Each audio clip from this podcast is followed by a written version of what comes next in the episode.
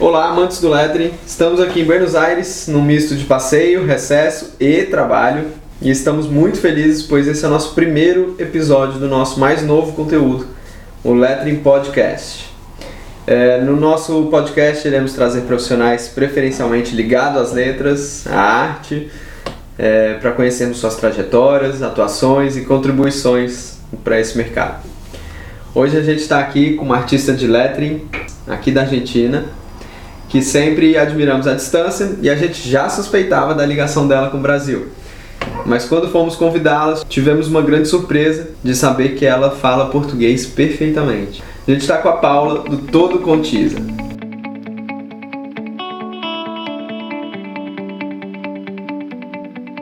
Então, Paula, muito obrigado por ter se deslocado até Buenos Aires para bater esse papo com a gente.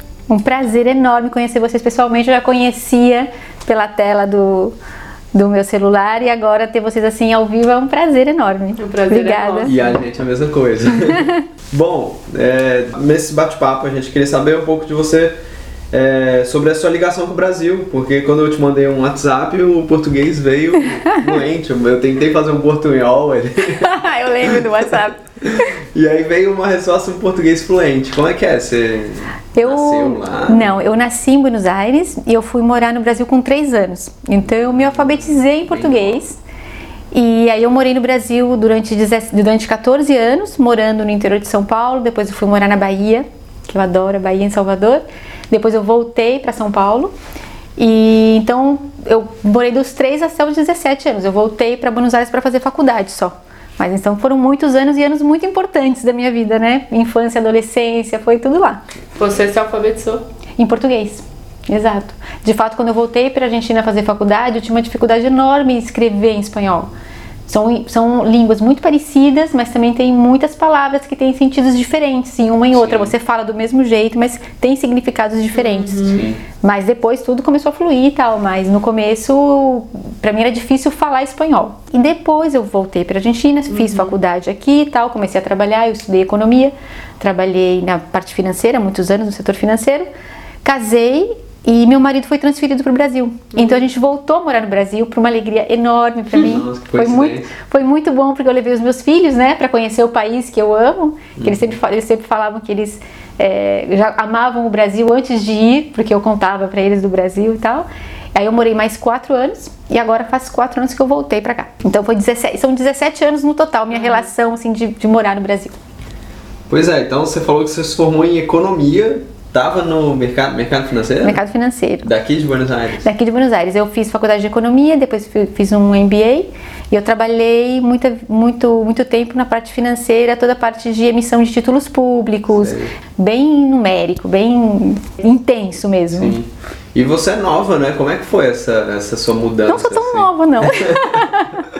eu tenho 46. E como é... que foi pra você mudar, assim? E como é que foi seu início no, no universo, assim, das letras, do letra? Eu sempre gostei muito, desde que eu trabalhava com a parte de economia que não tem nada a ver, eu sempre gostei muito da parte estética e gostei muito de é, desenho gráfico. Não sei a carreira no Brasil como chama. Aqui chama desenho gráfico. Ah, design, né? gráfico. design, design gráfico. Sim. Eu sempre gostei muito, mas nunca tinha nenhuma experiência, nunca tinha estudado, nunca tinha feito nada.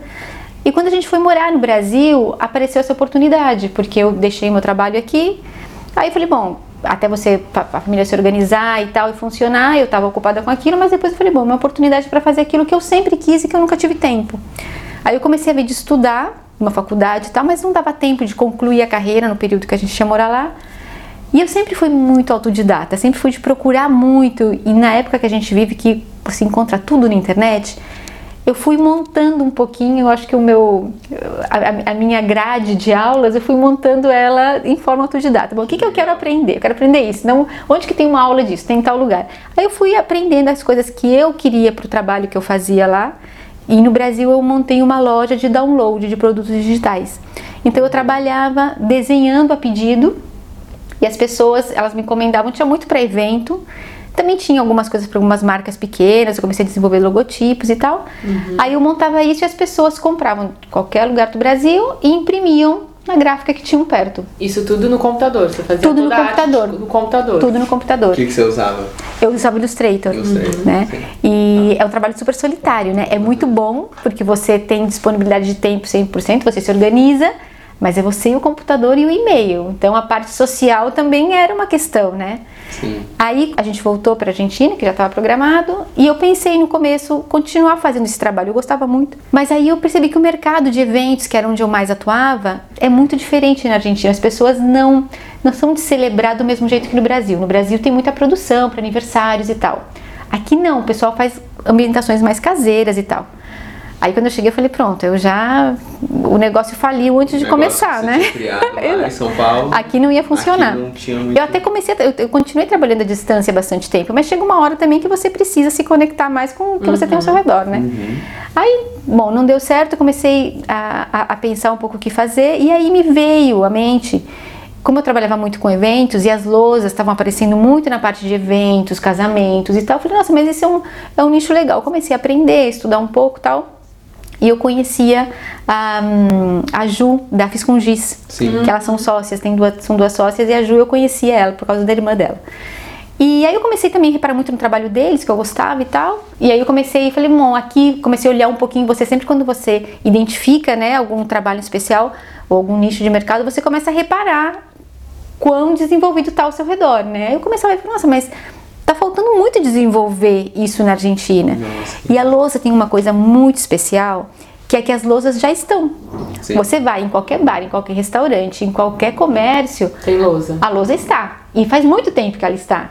Então o que faltava era você melhorar a estética dessa lousa. Perfeito. Então não precisava você incorporar no mercado uma coisa totalmente nova. Era dizer, olha, você quer melhorar isso que você já tem? Dá para melhorar muito. E aí foi que eu comecei. é, foi assim, eu sou bastante assim de a, a criatividade às vezes baixa. Eu, nossa, pensei o nome, fui, registrei a marca, tudo, eu acho que em dois dias. e aí eu comecei a, a estudar um pouquinho mais, a fazer bastante cursos online com o pessoal de fora e tal, a experimentar, fazer o que eu falo sempre nos meus cursos, né? Você aprende mais dos erros do que dos acertos, o que não funcionava e o que funcionava. E aí eu comecei a oferecer meu trabalho assim muito porta a porta. Foi o começo foi bem difícil e foi bem mais difícil do que eu pensava porque não existia uma noção do que era o lettering. Então quando eu ia oferecer o meu trabalho, no começo eu fiz uns cartões com meu nome, e tal, a página web e tal. E eu falava, olha, eu faço lettering. O que que você faz? Né, pra você- Aí eu percebi que eu não tinha que levar o cartão, eu tinha que levar uma lousa. Então eu levava uma lousa pequenininha no carro. E quando eu vi um restaurante perto de onde eu moro, que eu moro a uns 50 quilômetros de Buenos Aires, eu descia com o cartão e a lousa. Falava, olha, eu faço isso aqui. Ah, que legal. Aí o pessoal falava, ah, é isso, então tá bom. Sim, as pessoas precisam, né? A visual, nosso trabalho é a visual. Visual, É difícil você não vender o seu trabalho sem mostrar o que é. Você explicando não é o suficiente. Aham. Então, aí começou, e aí começou um boca a boca Que legal. ano que foi isso? Isso foi 2015. E depois teve uma virada super importante que foi que me convidaram para fazer uma exposição de decoração. Na realidade, uma decoradora, é uma espécie de um casacor que tem aqui na Argentina. E ela tinha, ela tinha que decorar, ambientar um apartamento pequenininho. E ela tinha pintado todas as paredes de preto. Então ela falou, ela já me conhecia de outros trabalhos com eventos e tal.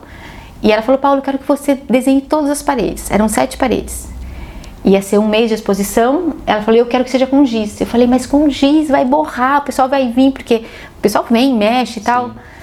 Ela falou, não, mas eu quero que seja com giz. Aí a gente fez o apartamento e foi uma experiência assim, que foi um antes e um depois. Primeiro porque as pessoas começaram a ver que o giz, ou que o lettering em lousa, não era só uma ferramenta de comunicação de um restaurante ou de um- uma carta, um menu que seja, senão que era um elemento de decoração. E aí começaram a me chamar muito para fazer casas. Hoje, de fato, eu trabalho 50 e 50, casas e restaurantes, é a mesma proporção. E foi muito legal essa experiência porque as pessoas chegavam no, nesse apartamento que estava exposto e elas falavam: Nossa, isso aqui é giz, Ah, desculpa, eu borrei. Mas era tão interessante ver essa interação das pessoas e eu acho que mudou muito a mentalidade, a minha mentalidade das pessoas que começaram a ver isso como um produto diferente, Um produto como um trabalho. como um mesmo. trabalho. Eu queria só ressaltar duas coisas eu acho, que eu achei importantíssimas. Primeiro é essa, né? A sua virada, que você colocou como uma virada, né? E antes você falou é, que você identificou que era um produto, né? As lousas as, já estavam aí, só faltava estética, né? Mais sobre isso, as pessoas questionam muito a gente sobre é, quão as lousas, os letterings, é, são moda, né? Se isso é moda, se vai passar, se vai acabar, eu vou ficar para trás, vou, eu vou aprender um negócio que já está fadado a, a diminuir. Como é que é? E a gente fala sempre isso, não, elas já estavam aí há desde que o mundo é mundo. Exato. Que... E eu acho que hoje você chegou num ponto, eu sempre falo, né, porque eu, que eu gosto muito que esse mercado vá se amplificando, porque sempre que eu dou aula eu falo pro, pro pessoal, porque tem muita gente que vem porque é um hobby, porque quer aprender por uma questão assim de, de prazer, e tem muita gente que vem para começar no mercado. Sim. Eu sempre falo que o mercado, quanto mais for se ampliando, melhor para todos, porque a necessidade de você ter uma lousa bonita acaba se impondo porque o, o, do lado tem uma lousa legal. Perfeito. Então, quando você agora você entra e você vê uma, uma lousa feia, você tá por baixo. Você já tá por baixo. Você já, você já tem que partir de a sua lousa tem que estar tá bonita, Uhum. né? Depois você vai ter um estilo, outro pode melhorar ainda mais, tudo que for, mas você começa a criar uma necessidade que antes não existia. Muito legal. Né? Então isso eu acho que é um mercado muito interessante, é um mercado que tem um potencial ainda muito grande. Ai, não, mas já tem muita gente no mercado. Não, quantas lousas tem? Quando você passa numa rua, quantas lousas você conta numa rua? Isso é tudo mercado para você. Sim. E depois esse lance, né, da virada, né? A gente também identifica muito bem. É isso, às vezes as pessoas também ficam receosas, ah, eu vou entrar no mercado, mas meu, como é que eu consigo trabalho? Como é... Vai acontecer, né? Como, é como se fosse mágico, assim, como se fosse destino. Por algum motivo a decoradora te encontrou, ela viu o seu trabalho, gostou, decidiu colocar naquele trabalho que, né, às vezes a gente nem esperava, a gente Mas- colocava como mais um trabalho. Mas só encontrou porque ela trabalhou. É. Exato, Eu, eu a vejo Porque ela muito. praticou. exato. É verdade. Eu vejo muito também as pessoas com muita vontade de fazer o projeto, mas falam, eu não sei por onde começar. Comece. Eu sou muito tímida. Tem que vencer a timidez. Já Uhum. tem coisas que o, merc- assim, o resto não vai resolver por você. Sim. Então eu também sou tímida, mas pegar o cartão e tocar a porta do restaurante e falar, olha, é isso que eu faço, foi difícil pra mim? Foi. Mas é Você fundamental. saiu da sua zona de conforto. Tem você partes. teve que sair. Exato. E por falar assim, dificuldade, que isso foi difícil pra você e tal, que mais foi difícil assim quando você começou? É, você lembra de alguma dificuldade assim de desenhar letras, de construir letras? Quais foram as suas maiores dificuldades? E o que, que você fez pra saná-las? assim? Olha, no começo o que me dava muito medo eram as paredes grandes. Porque uma coisa é quando você tem assim a sua lousa baixo controle numa mesa, mas aí quando você começa em espaços maiores e a dificuldade é a, a sua, o seu conforto na hora de desenhar, é, quão, quão confortável você vai estar, você vai estar subindo numa escada, você vai estar em- em- desconfortável, meio com, com a munheca meio. Tudo que for desenho muito perto do, do chão é muito desconfortável porque você não tem ângulo para mexer. Tem gente olhando às vezes. Tem gente olhando, mas eu acho assim que a parte criativa em si, ela saiu bastante até que naturalmente, foi modificando-se muito com o tempo, quando, eu- quando eu vejo os meus trabalhos anteriores, logicamente tem uma mudança enorme, um progresso, eu considero um progresso enorme, mas também foi, eu acho que eu, que eu fui encontrando um estilo. E eu acho isso muito legal também, porque o lettering, podemos ser muitos que- os que fazemos, mas todos temos o nosso estilo. Então, quando eu falo sempre quando um cliente me procura, eu coloco sempre naquela, naquela folha do orçamento, né? Que é uma coisa que você vai aprendendo e vai melhorando com o tempo, né? Olha, veja bem se o meu estilo enquadra com o que você está procurando. Porque eu, logicamente, a gente trabalha de fazer trabalhos para outros e o cliente, ele sabe o que ele precisa mais do que você até, mas sempre a gente trabalha com, com um estilo que tem que ser, é, tem que ter um- uma, Porque- uma afinidade, senão não, não, não flui, não, Não flui, você até pode tentar no começo se adaptar ao estilo que a pessoa quer, mas não, você, percebe que não vai ser a mesma coisa. Então eu sempre falo isso, olha bem assim no meu portfólio, realmente é esse estilo que você gosta, porque logicamente você faz as adaptações, as, as mudanças que você precisar, mas se a gente for assim nessa linha, vai funcionar. Se não, às vezes é melhor você procurar uma pessoa que tem um estilo mais parecido ao seu. Que legal isso, porque né, às vezes a gente fica tipo, chateado, fica tipo, meu, mas nossa, eu vou ter que fazer isso, isso é completamente fora do que eu gosto de fazer e tal, não sei o quê. Então, muito legal isso de, né, de você meio que impor, né? Às vezes o cliente ele não sabe, ele precisa ser. A gente precisa. Nosso papel também é um pouco informar o cliente, educar, entre aspas. Com certeza. Isso aqui pode ser feito assim, é isso mesmo que você quer. Absolutamente. Tem muitas vezes que eu- isso acontece muito quando eu faço menus, né? Ou faço assim carta de produtos que as pessoas falam: "Nossa, olha aqui, tem tem que colocar tudo isso numa lousa". Não. não, não vai dar pra ler, vai ser desconfortável. Você tem um público que é talvez de gente mais velha, esse tipo de letra não funciona. Uhum. Então, tem coisas assim que a experiência de trabalhar você tem que ter que encontrar uma pessoa. Eu sempre falo, ninguém conhece melhor o seu produto que o dono da, do restaurante, ele sabe o que ele precisa, então nesse sentido eu sou super aberta porque é ele que vai dizer, olha, eu preciso disso. Mas dentro disso, eu posso te dizer, olha, isso aqui é trabalho que fica legal numa gráfica, numa lousa, não fica legal isso aqui. Então são essas coisas e também explica muito o por trás, né?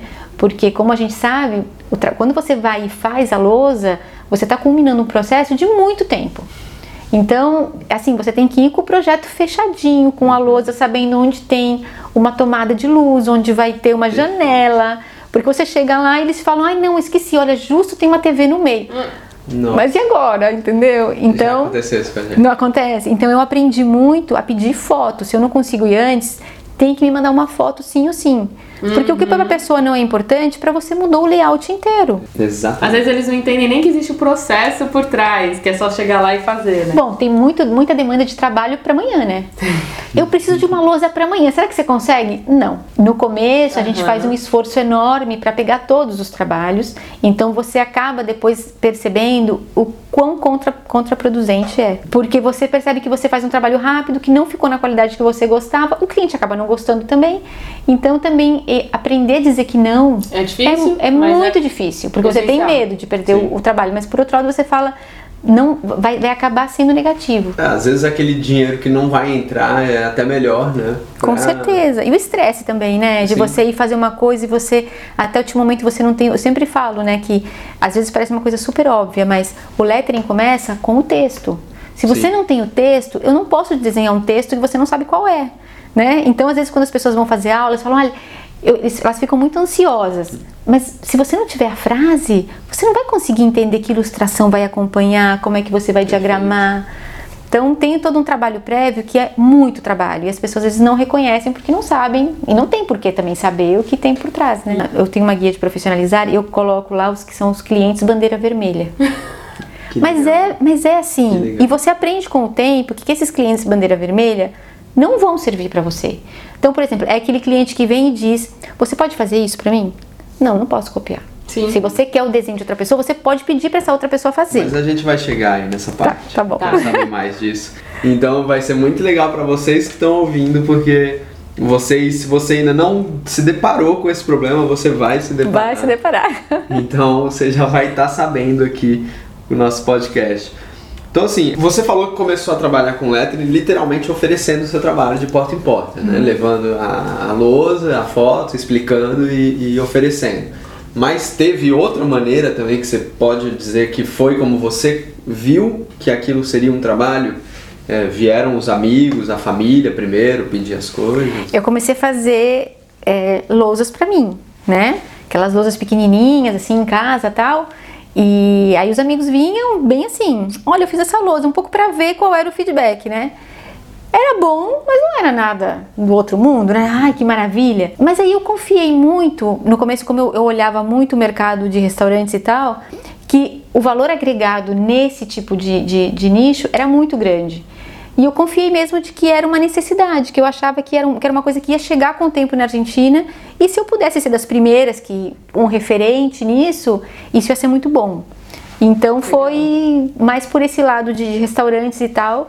Mas no começo eu fazia lousas pequenas, um pouco até para eu me sentir é, segura na técnica, né? Eu sempre falo a importância de você saber, acho que o mais importante no lettering é você saber como misturar os tipos de letras, né? Que quando você sabe que menos realmente é mais. Não, não, não mistura de, demais, porque acaba ficando aquela coisa.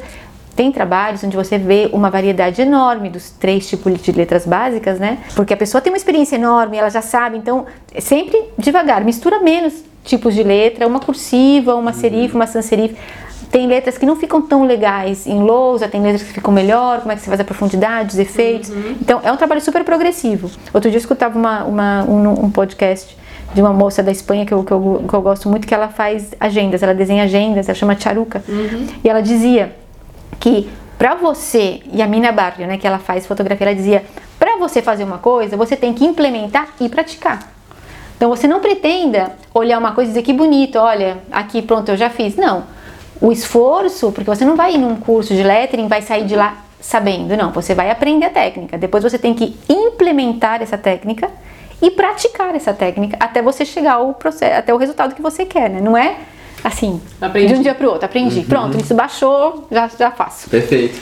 E aí então você falou que viu que aqui na Argentina então tava carente, você identificou isso, você falou até que tipo você poderia se colocar como uma referência. E hoje, como é que tá hoje o mercado, o mercado enfim do lettering aqui na Argentina? O que, que você sente? Olha, eu acho que é um mercado que ainda tem muito para crescer. Não, não só na Argentina, mas Em você, geral. Você, você acompanha muitos Instagrams do Brasil também. Como é que, que você percebe? Eu acho que ainda tem muito sim para se fazer. Eu acho que tem muita, pra- muita variedade para você encontrar em fundos de lousa diferentes, não só preto. Mas eu acho que é uma coisa muito importante assim para o pessoal que quer se desenvolver nessa área é a questão do, do cliente.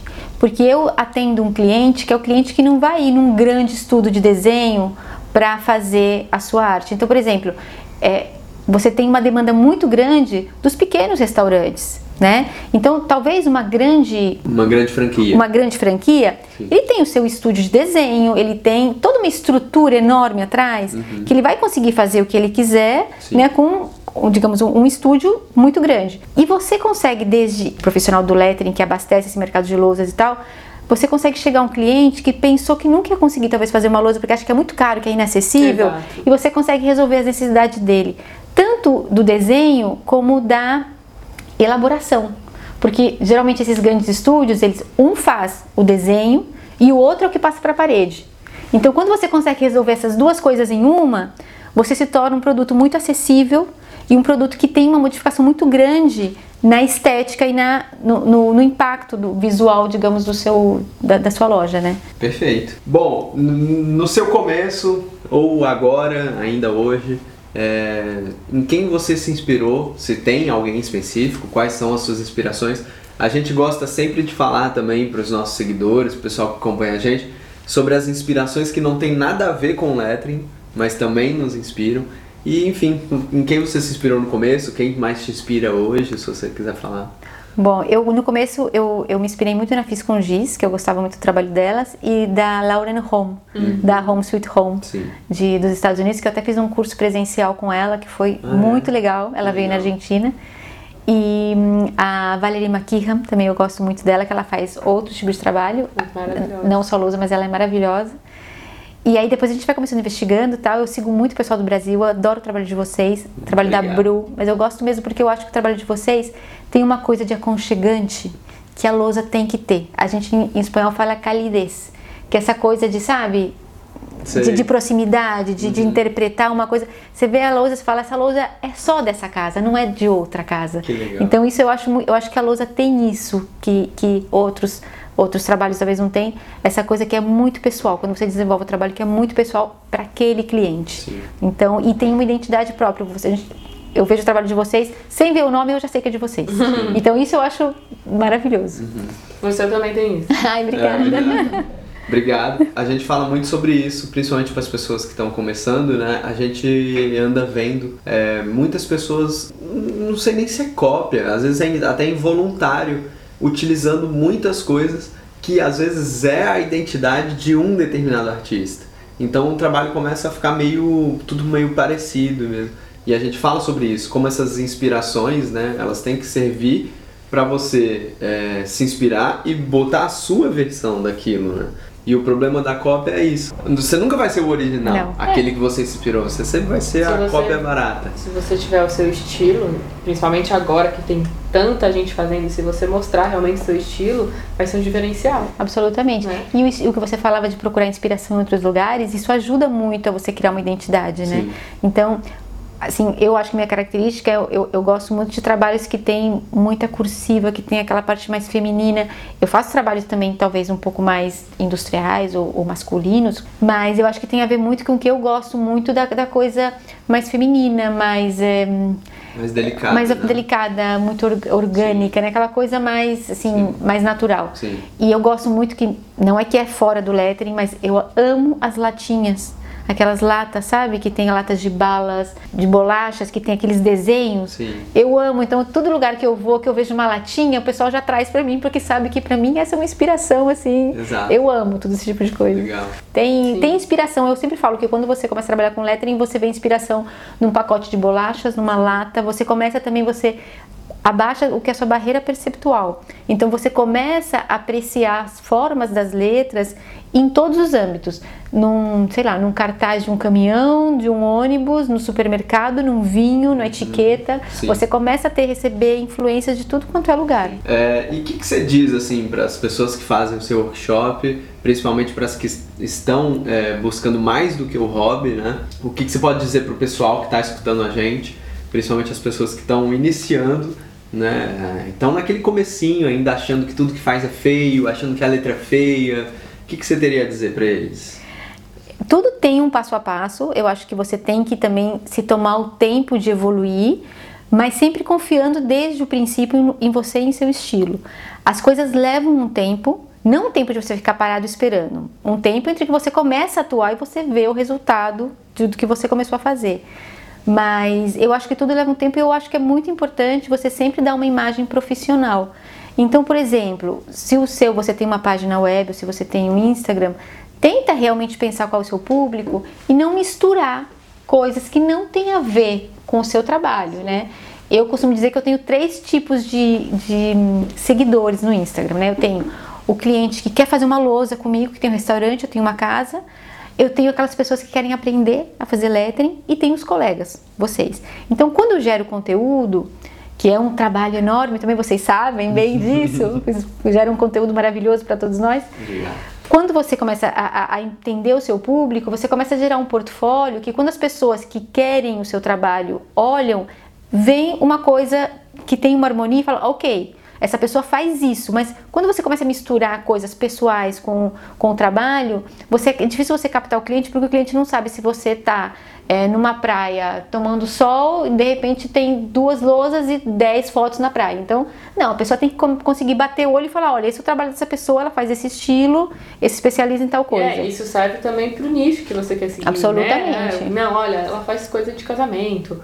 Ah, ela faz placas de restaurante. Cada um tem. E se você focar um pouco isso, não tentar abrir tanto, fica mais claro para quem tá chegando no teu Instagram, que é um portfólio, né? É um portfólio que todo mundo fala, né? Que geralmente quando a pessoa pega o Instagram, olha o seu Instagram, ela olha as primeiras fotos. É. Então você tem que ser capaz de manter uma homogeneidade que a pessoa olhe e diga, ah, ok, ela faz isso com esse estilo, né? Também, com o tempo, você começa a, incluir. Eu, ultimamente eu tenho incluído coisas que às vezes eu não incluía, que tem a ver mais com a minha inspiração também. Sim. Mas tudo relacionado sim, com o meu trabalho. Sim, né? Eu, queria, eu queria chegar nessa parte, a gente chegou de uma maneira bem natural, legal. Eu dei uma dissecada assim no seu Instagram e vi que no começo do ano você postou uma foto na praia dizendo que você queria mais esse ano mostrar mais cotidiano, mais lifestyle, né? Exato, porque eu é acho que, tá que eu, eu consigo fazer até certo ponto, porque às vezes também a dinâmica do dia a dia do trabalho não permitem a atenção que eu gostaria de colocar no, no Instagram.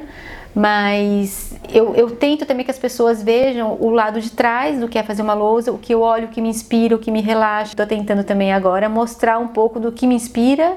É, às vezes as pessoas, eu olhava meu Instagram e eu via muito branco e preto, né? Uhum. E eu falo, poxa, mas minha vida é mais colorida do que o branco e preto, né? Então, onde que essas influências de cores entram na minha vida? Como é que eu tô começando também a canalizar essa paleta de cores que eu gosto uhum. muito dentro da lousa? Então, tá sendo um caminho assim por esse lado e também pensando muito nas pessoas que querem começar a trabalhar disso, quais as ferramentas que eu uso, como é que eu edito as fotos, o que, que eu vejo, como é que, como é que tem toda essa parte de trás do, da produção da luz em si, que também é interessante. Precisa ter. Precisa. Né? E as pessoas gostam também de saber, né? Gostam. Tem muita curiosidade, né? O Instagram é uma TV, né? Sim da sua eu vida. tenho uma pergunta em relação à sua rotina, assim, de trabalho. A gente mostra, até a gente tenta mostrar um pouco da nossa rotina no Instagram, mas a gente não mostra tudo que a gente vive. E aí eu queria saber como é que a tua rotina, assim, é, você tem família, você tem filhos, né? uhum. né? Então como é que isso tá dentro ali? Você trabalha na sua casa? Eu trabalho, eu tenho, dentro da minha casa eu tenho um ateliê que é separado, é uma portinha que, é, assim, é um, é um luxo que eu tenho quando eu mudei para essa casa faz dois anos.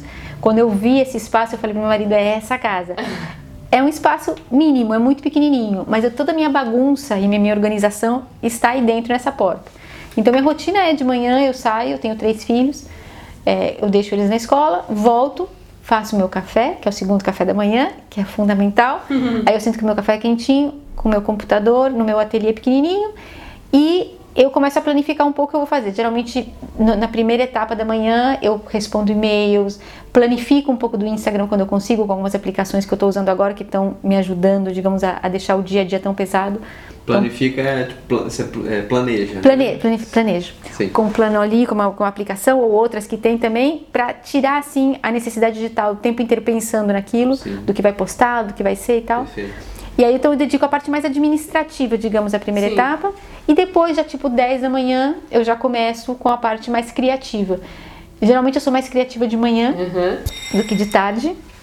É, e eu mudei uma coisa ultimamente na minha rotina que me ajudou muito, que parece uma besteira, mas não. Eu fiz um curso faz pouco tempo com a Martina Flor, que ela é uma, assim, maravilhosa do lettering, eu, o livro dela é maravilhoso.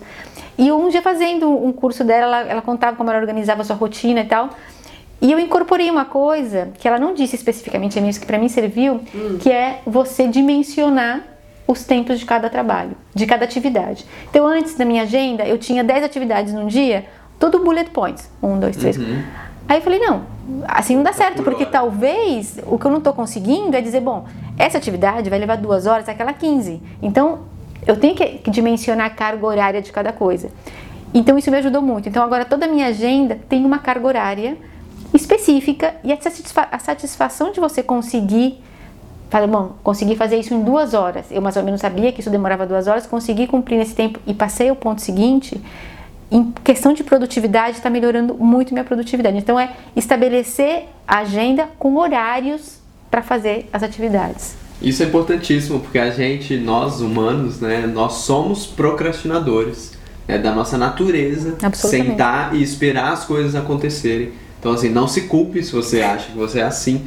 Isso é natural. Todos somos. É, e, e eu sou muito. Eu sou muito. E eu acredito muito. Eu sou. Levanto a bandeira da procrastinação criativa. Eu acho que quanto mais relaxado, desregrado eu estiver, mais criatividade eu vou ter. Só que isso é uma mentira. E a Dani, ela, ela, ela bate muito comigo que ela fala meu, bota numa lista com as coisas que você tem que fazer. É porque existe um estudo cientificamente comprovado que se você colocar que você vai levar duas horas para fazer tal tarefa, você vai fazer em duas horas. Se você colocar é, um dia que você vai fazer tal tarefa, você vai fazer em um dia. Porque é, você, a sua mental, o seu psicológico vai assim, ah, eu tenho o dia é, inteiro para fazer. Exato. E às vezes você consegue fazer muito mais rápido, obviamente. E você sabe quanto tempo no fundo você demora para fazer aquilo. Exato. E obviamente, muitas vezes lá eu também trabalho com a carga horária, eu coloco coisas meio absurdas. Mas para mim é bom, ah. porque tipo. De menos tempo ou de mais de tempo? De menos tempo. Pra se exigir mais. Pra me exigir mais. Olha que legal. Pra mim não tem nada melhor do que riscar. Ah, pra mim isso é fundamental. É prazeroso. É prazeroso. Né? Olha, eu cheguei no final do dia e consegui fazer tudo. Às vezes. E são cumpridas. Você trabalhar com criatividade, as pessoas falam, nossa, mas tem que ser uma coisa assim muito orgânica, que baixa lá.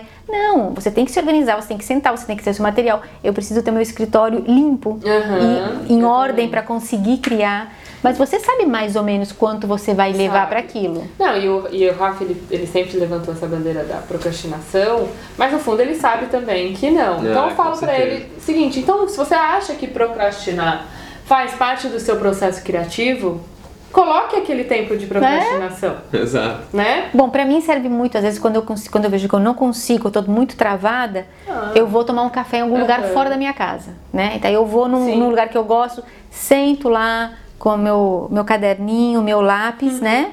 Aí tem que tirar assim um desenho muito assim por cima, e eu já faço assim, tudo bom, isso aqui vai ser mais ou menos assim, como para sair daquela coisa, sabe? Sim. Muito na rotina. Ô, Paula, é, pra gente ir começando aqui a parte final do nosso podcast, é, eu queria saber se tem algum livro que você que mudou sua vida, algum livro que você gostou muito, que você indicaria, não só de lettering, de qualquer outro nicho da vida aí. Olha, eu ultimamente eu tenho comprado muitas coisas de lettering, né? Eu gosto muito do, em termos de lettering da, da Martina Flor. Sim, a gente também julga ser o melhor. É o melhor. Eu sempre falo, né, quando eu vou assim para quando eu dou os cursos, que você tem que já ter um, um entendimento de lettering para realmente poder aproveitar o livro, né? Eu, depois tem um livro da Valéria McKeehan, da Valéria McKeehan também que é muito legal. Super didático. Super né? didático, tá super é, é ótimo. Mesmo que você não, se, não, não saiba falar inglês, você só pelo menos pelas imagens você já consegue se guiar. Ou às vezes pra você que não quer nem fazer o giz, né? Mas ele é super amplo. Mas ele é super amplo. Mas depois eu tenho, eu leio assim coisas bastante diversas, né? Eu, o último livro que eu li da Michelle Obama, eu gostei muito da biografia dela, eu achei muito inspirador. É, e depois eu, às vezes, eu- às vezes eu leio, leio algumas novelas históricas. É, eu gosto muito de livros de poesia, gosto da Clarice Lispector, gosto da é, de, de alguns poetas, do Benedetti, da Argentina. De fato, eu tinha até um projeto, eu queria fazer. O lettering tem muito um conteúdo muito americano, né? A gente está muito acostumado a colocar frases em, em Inglês. inglês. Sim. E eu acho tão importante começar a trazer o lettering para as nossas línguas, Sim. né? Para o português, para o espanhol, até para conseguir uma maior conexão com, a- com as pessoas que leem as frases. Às vezes as pessoas que estão no restaurante leem uma frase em inglês, não todos têm por que saber inglês. Sim. Então conseguir, digamos, trazer o lettering para para a nossa língua materna, né? Para nossa língua onde a gente mora. E, e eu acho que é, às vezes é, você consegue numa frase, numa música, em qualquer lugar você consegue identificar pequenas frases que depois você pode levar para uma lousa. Eu sempre falo que quando você pega essas frases e você coloca numa lousa, essa frase é sua, né? Você interpreta essa frase, porque quando a gente escolhe as letras para essa frase, você está interpretando essa frase ou essa música, né? Então, o- a, gente, Verdade. a gente se faz dono desse texto quando a gente coloca ele numa, numa lousa. Perfeito. Eu queria ler também. Eu queria ler a frase que tá no seu site. É, não sei se meu portunhol. mas- Nunca es tarde para empezar, cambiar de ideia ou replantar-se el camino. La tiza es exatamente isso para mim. Gracias por estar aqui. Espero que encontres todo lo, lo que buscas. Eu achei muito bonita essa frase, principalmente a primeira parte aqui. Traduza. Eu? Não, deixa Vai lá. Paula. Quem tá ouvindo não sabe. Não, a Paula vai traduzir pra gente. Eu, eu achei essa frase, eu, eu fui construindo ela quando eu fui fazendo os meus, os meus cursos presenciais, e eu achei que ela traduzia muito também a minha história com o lettering, né? Eu venho de uma formação totalmente diferente e hum, eu encontrei no, no, no lettering, no trabalho com as lousas, essa possibilidade de me reinventar é, com um novo trabalho. E eu achava que a lousa tinha essa metáfora que era tão legal que a lousa você pode apagar, você pode mudar de ideia, você pode começar de novo, você pode borrar tudo e falar, bom, agora vai ser out- outra coisa diferente. E eu achava que isso é era uma analogia legal para a vida de qualquer pessoa, né? Que sempre você pode recomeçar. Eu comecei a trabalhar com lettering faz cinco anos, aos 40 e poucos. Então, por que alguém que tem outra carreira ou alguém que está começando ou que seja, sempre você pode começar, sempre você tem que se dar essa oportunidade de dizer, poxa, isso que eu, que eu gosto, se você encarar profissionalmente, ou se você quiser fazer como hobby também. Nunca, nunca pensei, ah, não, mas já tá tarde, não dá para começar. Dá para começar sim. E a lousa é uma, é uma superfície maravilhosa por isso, porque ela te dá muitas oportunidades de você errar e de você começar de É novo. É, eu acho que foi isso, né? Muito feliz mesmo. Achei Nossa, eu que- incrível o papo. Eu que agradeço ter um pedacinho de do Brasil aqui comigo hoje à tarde. Obrigada por estar em contato comigo. Prazer compartilhar e conhecer vocês pessoalmente. Foi Tanto- super inspirador mesmo. Ah, imagina. Acho Eu Verdade. que agradeço. Espero que vocês gostem. Esse foi só o primeiro. Vocês mal podem esperar quem vai ser a segunda convidada desse podcast. Então é isso. Obrigado aí por ter ouvido até o final. Obrigado, Paula. Obrigado, Dani. Obrigado, Rafa. Muito obrigada, gente. Obrigada mesmo. Beijão.